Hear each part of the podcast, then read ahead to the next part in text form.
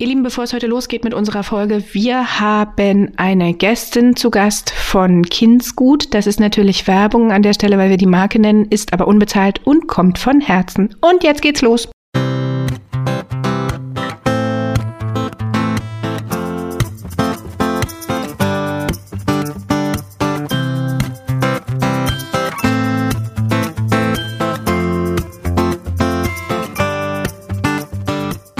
Hallo und herzlich willkommen zu einer neuen Folge in 15 Minuten aus dem Mamsterrad. Hallo meine liebe Imke, wie schön, dass du da bist. Hallo meine liebe Judith, wie schön, dich zu sehen. Und hallo ihr lieben Menschen da draußen an den Audio-Ausgabegeräten. Ich muss mir irgendwie mal ein anderes Wort für Audio-Ausgabegeräte anhören. Das klingt Kopfhörer. irgendwie kacke. Ja, aber vielleicht ja auch Lautsprecher. Ah. Oder Autoradios. Subwoofer. Ja, who, who, knows? Who knows? Man weiß es nicht genau. Äh, egal wie ihr uns hört, wir freuen uns immer riesig, dass ihr uns hört und sind ähm, irre dankbar für jede einzelne Person da draußen, die jede Woche wieder einschaltet. So, kleine Lobrede am Anfang beendet. Ihr Lieben, wir haben heute Großes vor. Die Leute, die uns ähm, bei Steady unterstützen, wissen es schon. Heute folgt eine Folge zu Fantasie und Ängsten von kleinen Kindern und dazu haben wir uns Unterstützung geholt. Wir haben zu Gast die liebe Sarah Röckel von unseren Freunden von Kindsgut. Sie ist da Expertin für frühkindliche Entwicklung. Sarah, vielleicht magst du vielleicht noch zwei, drei Worte selbst zu dir sagen. Das kannst du bestimmt besser als ich. Ja, hallo ihr beiden. Hallo, liebe Sarah. Ja, hallo. ja, hallo ihr beiden. Ich freue mich super, dass ich heute eure eure Gästin sein darf. Und genau, wie ihr schon gesagt habt, ich ähm, arbeite bei Kindsgut und bin dort für die Produkte zuständig, habe einen Master in Erziehungswissenschaften gemacht und bringe so ein bisschen den pädagogischen Blick auf unsere wunderschönen Spielsachen. Sehr schön, das ist bestimmt ein ganz toller Job. Das ist, ja, aber mega, wollte ich gerade sagen, das ist total cool, dass halt nicht ähm, möglichst grell und möglichst laut rausgeworfen wird, sondern ihr habt ja auch wirklich tolle, tolle Spielsachen. Das muss man an der Stelle ja auch sagen. Also wir sind, ich weiß gar nicht, wie lange wir schon zusammenarbeiten. Wir sind ja Fans von euch und haben auch ähm, schon viele schöne Verlosungen zusammen gemacht. Und es sind wirklich immer schöne Produkte dabei. Also wir selbst können uns immer gar nicht entscheiden, wenn wir bei euch unterwegs sind. An dieser Stelle mal ein kleines Lob. Dankeschön. Vielen, vielen Dank. genau. Wir wollen heute reden über die Fantasie bei kleinen Kindern, weil also ich weiß nicht, ob es euch da draußen auch so geht. Meine Kinder, als die so ja ungefähr zweieinhalb, drei waren, erzählten dann auf einmal von Figuren, sage ich jetzt mal, keine Ahnung, was das wirklich für welche waren, die mit im Raum wären. Also wenn du denen beim Spielen zuhörst, dann hast du das Gefühl, da sitzt eine ganze Gruppe und dann sitzen die da aber eigentlich irgendwie nur allein oder zu zweit. Das ist ja schon was, was besonders kleine Kinder ganz intensiv ausbilden können, Fantasie, oder? Ja, genau. Man sagt auch, wie du es selber gesagt hast, so im Alter von zwei, drei beginnt so die magische Phase, wo Kinder einfach anfangen, ihrer Fantasie auch so ein bisschen freien Lauf zu lassen und so Dinge aus dem Alltag, was sie gesehen haben in Büchern, im Fernsehen oder aus Erzählungen mitbekommen haben, mit ihren eigenen Vorstellungen so ein bisschen zu vermischen einfach. Zwischen Realität und Fantasie ist es in den Kinderköpfen nicht so, aber, nicht so aber ganz genau, zu unterscheiden. Genau. Ne? Mhm. Das, also die, die vermischen das so, oder? Also für sie ist dann das, was für uns Fantasie ist und wo wir irgendwie locker drüber wischen und sagen, ja komm, das ist halt ein Spiel, das ist für die tatsächlich ja Realität. Genau, und auch was man, oder? was, also das Klassischste ja auch irgendwie so ein bisschen, das ist zum Beispiel, wenn Kinder mit Holzfiguren oder Plastikfiguren spielen, ne, irgendwelchen Tierchen, dass die ja dann auch die Laute nachahmen und sich wirklich vorstellen, dass diese Figuren sich bewegen oder Puppen wirklich Gefühle ja. haben, ähm, äh, irgendwelche ja. Bedürfnisse haben. Ne? Die Puppe hat Hunger, Mama, die braucht da jetzt was zu essen oder die ist zu kalt angezogen, wir müssen ja noch eine Jacke anziehen und das empfinden die auch wirklich so, ne? Wir hatten hier jahrelang, oder nee, nicht jahrelang, aber ein Jahr bestimmt, hatten wir imaginäre Freunde. Bei meiner äh, bald Dreijährigen, ich war hochschwanger, ich glaube, es war genauso kurz vor Entbindung, da sind hier auf einmal zwei äh, imaginäre Freunde eingezogen. Mhm. Äh, Wie hießen die noch, denn, weißt du das noch? Ich, ich weiß es noch, ich möchte es an der Stelle aber tatsächlich okay. nicht sagen. Muss ich nachher nochmal nachfragen. Ja, ähm, und wir haben die auch zeichnen lassen nochmal irgendwann von meiner Tochter, bevor sie zu alt wird und sich daran nicht mehr erinnert. Aber ich erinnere nämlich da noch tatsächlich, dass wir dann irgendwann das Baby hatten und ich wollte mein Baby in die Babyschale liegen und meine äh, große Tochter schrie auf, nein Mama, da sitzt doch schon der und der und du machst den kaputt. Okay. Ähm, ja, imaginäre Freunde, auch Teil der kindlichen Fantasie. Äh, sehr, sehr spannend. Erzähl mal, die kindliche Fantasie, magische Phase, hast du gerade schon gesagt, zwischen zwei und drei. Wenn ich mir vorstelle, ich bin so ein kleines Kind und ich vermische Realität und Fantasie, dann kann es ja auch passieren, dass auf einmal mein Zimmer im Dunkeln auch ein bisschen unheimlich aussieht. Gehört das auch in die genau, Phase? Genau, das gehört auch in die Phase, was wir so kennen. Irgendwie unterm Bett ist ein Monster oder je nachdem, jedes Kind hat oder Schranktüren, die genau, offen ja, dann sind. Im, so, da kann ja jemand rauskommen. Genau, irgendwelche so. Schatten, ähm, die dann irgendwie, wenn draußen zum Beispiel im Flurlicht äh, brennt, hat man ja dann so Schatten, die oft in die Zimmer irgendwie scheinen, wenn dann irgendwo der klassische mhm. Wäscheberg, Schranktüren oder auch, ähm, wir hatten in unserem alten Schlafzimmer einen ganz großen Schrank mit Spiegeln, also Spiegeltüren und wenn dann da im Spiegel in Schatten zu sehen war, das war auch immer ein ganz großes Thema bei uns tatsächlich. Und äh, ja, das ist oft so dann vorm Einschlafen gehen, wenn Kinder auch eben alleine einschlafen. Ähm, einfach, dass es da auch dann zu dieser klassischen Angst kommt, Mama unter meinem Bett ist ein Monster. Ja, wenn Kinder mit dieser Fantasie so unterwegs sind ähm, und dann auch vielleicht tatsächlich mal auf einmal steht da in deren Fantasie jemand mit im Zimmer und die Kinder bekommen Angst. Gibt's da aus deiner Perspektive, aus deiner Ausbildung heraus Sachen, die wir Eltern da vielleicht bedenken dürfen, wie wir mit sowas umgehen? Ja, also auf alle Fälle immer ernst nehmen wenn wir das abtun mit, mhm. ja, aber da ist doch nix und jetzt stell dich nicht so an. Jetzt stell dich halt genau, nicht so an. Genau, das ist der Klassiker, genau. stell dich doch nicht so an. Ich meine, das kennt, kennt man ja irgendwie aus vielen Situationen, wird es die Angst halt auf gar keinen Fall nehmen, sondern immer wirklich erstmal ernst nehmen, dem Kind zuhören und sich auch anhören, was genau glaubt das Kind jetzt da irgendwie zu sehen oder was sieht das Kind ähm, und dann eben zum Beispiel mit dem Kind gemeinsam nachgucken. Ne? Also wenn es jetzt darum geht, dass irgendwas unterm Bett ist, dann das Kind irgendwie nehmen oder fragen, ob man alleine nachgucken soll, je nachdem wie groß die Angst irgendwie auch ist, will das mhm. Kind vielleicht selber auch gar nicht nachgucken und dann wirklich irgendwie nachgucken. Ähm, das hilft oft manchmal schon, ne? dass man dann zusammen guckt und dann sieht, da ist nichts. Ähm, ansonsten, wenn das Kind immer noch das Gefühl hat, es sei da, dann es zusammen irgendwie verscheuchen laut brüllen, wenn es irgendwie zum Beispiel ein Löwe ist, sich überlegen, vor was hat der Löwe Angst oder vor was könnte der Löwe Angst haben und dann irgendwie dementsprechend, wenn man sagt man irgendwie, der Löwe hat vielleicht Angst vor Elefanten, vielleicht hat man irgendwie einen Elefanten als Kuscheltier oder macht laute Elefantengeräusche. Also sowas. Und was wir tatsächlich eine ganze Zeit lang präventiv auch zu Hause gemacht haben, weil bei uns waren es eher die Monster, die irgendwie im Zimmer anwesend waren, mir so ein Anti-Monster-Spray tatsächlich gemacht. Das, das hatte yeah. ich irgendwie. So ein Wasserspray genau. irgendwie. Also wir haben ne? dann in so einer kleinen Pumpflasche irgendwie, ja, ne? Wir haben dann tatsächlich noch Glitzer reingemacht, weil Glitzer bei uns schon damals oh. noch immer noch ein großes Thema ist. Das ist dann gleich viel schöner, weil das glitzert.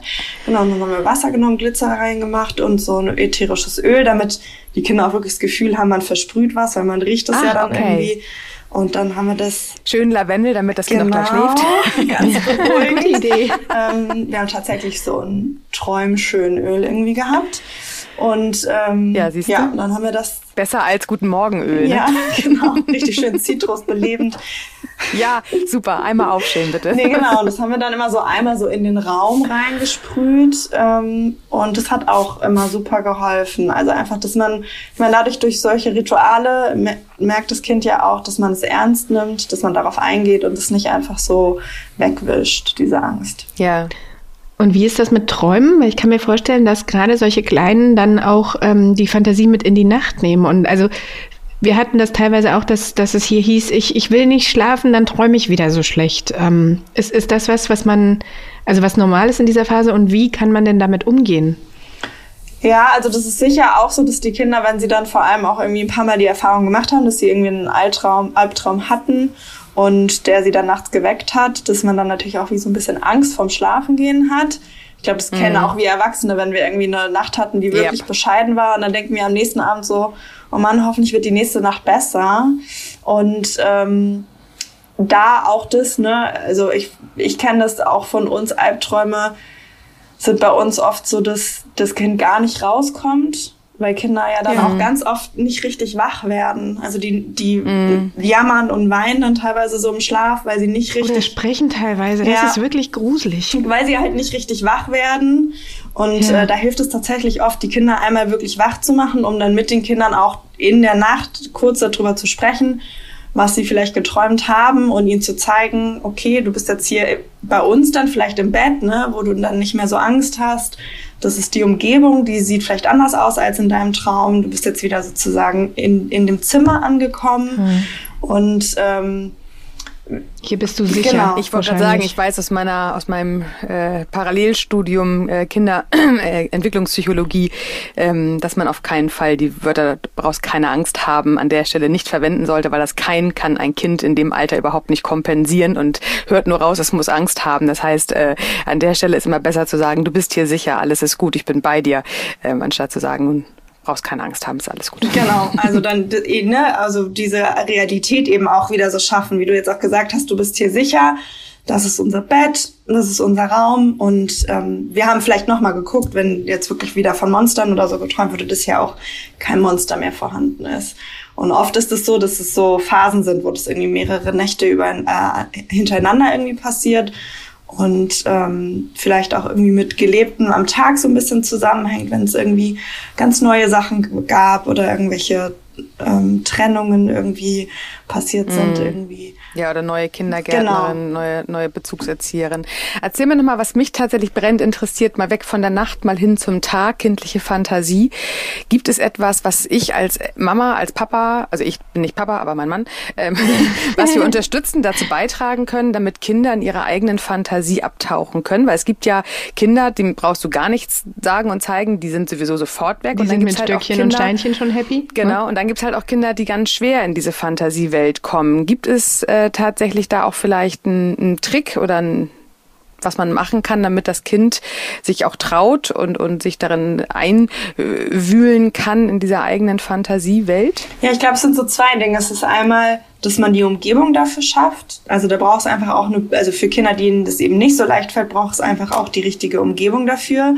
Weil man hm. natürlich mhm irgendwie ähm, das Kind ununterbrochen mit irgendwie expliziten Spielen beschäftigt, ne, dann ja. wirklich irgendwelchen Kartenspielen oder schon so die ersten, sag ich mal, Gesellschaftsspiele, da ist ja gar kein Raum für Fantasie, weil dieses Spiel befolgt gewisse Regeln, die haben wir dann alle zu befolgen und da ist dann eben kein Platz für Fantasie, sondern dann eben mehr so dieses, wie man auch sagt, freies Spiel, nämlich irgendwelche Figuren, Puppen, die dann in verschiedene Rollen ja irgendwie schlüpfen können. Ich bin ein großer Fan von Verkleidungskisten. Da kann ja alles Mögliche drin wandern. Da kann ja irgendwie der ausrangierte Hut, der ausrangierte Gürtel, irgendein Glitzeroberteil. Ja. Da kann ja wirklich alles drin landen, womit die Kinder dann eben sich so eine kleine Fantasiegeschichte irgendwie ausdenken können und dann auch einfach das mitmachen. Ne? Also ich glaube, das fällt uns Erwachsenen total schwer oder manchen schwerer als anderen. Mir fällt es nämlich total schwer, sich da auch selber so ja, drauf einzulassen und sich einfach die wildesten Sachen irgendwie auszudenken und dann mal so, wie man so sagt, so mit dem Flow irgendwie zu gehen, zu gucken, was daraus entsteht, was das Kind irgendwie darauf antwortet, wie das Kind darauf reagiert. Es ist halt so schwierig, wenn du ein Kind hast, was dann sagt, Mama, du musst jetzt genau das sagen. Und dann versuchst du ähm, ein bisschen weiter zu spielen. Nein, so doch nicht. Okay, dann äh, spielen wir jetzt nach deiner Fantasie. Du müsstest mich dann bitte einmal mit reinholen. Ich keine Ahnung, was du möchtest. Das stimmt, ja. Ähm, was, was wir mal in irgendeinem Podcast schon gesagt haben, wichtig ist dann ja auch so ein bisschen der Mut zur eigenen Langeweile. Ne? Wenn man das Kind, also du hast gerade schon Gesellschaftsspiele gesagt oder überhaupt so dieses sehr gerahmte ähm, äh, ja, dieses der gestalterische Spiel, ja, genau, den, Spielraum, genau, genau über, wenn über der sehr mhm. ähm, dieser dieser dieser Mut für für Langeweile, damit sich halt auch neue Kreativität und Fantasie ähm, entfalten können, oder? Ja, auf alle Fälle. Also ich bin nämlich total Team Gesellschaftsspiel so und versuche mhm. mich dann aber auch immer wirklich daran zu erinnern, wie wichtig das ist und ähm, was man zum Beispiel total gut machen kann, ist sich erstmal mit dem Kind einfach in den Raum zu setzen.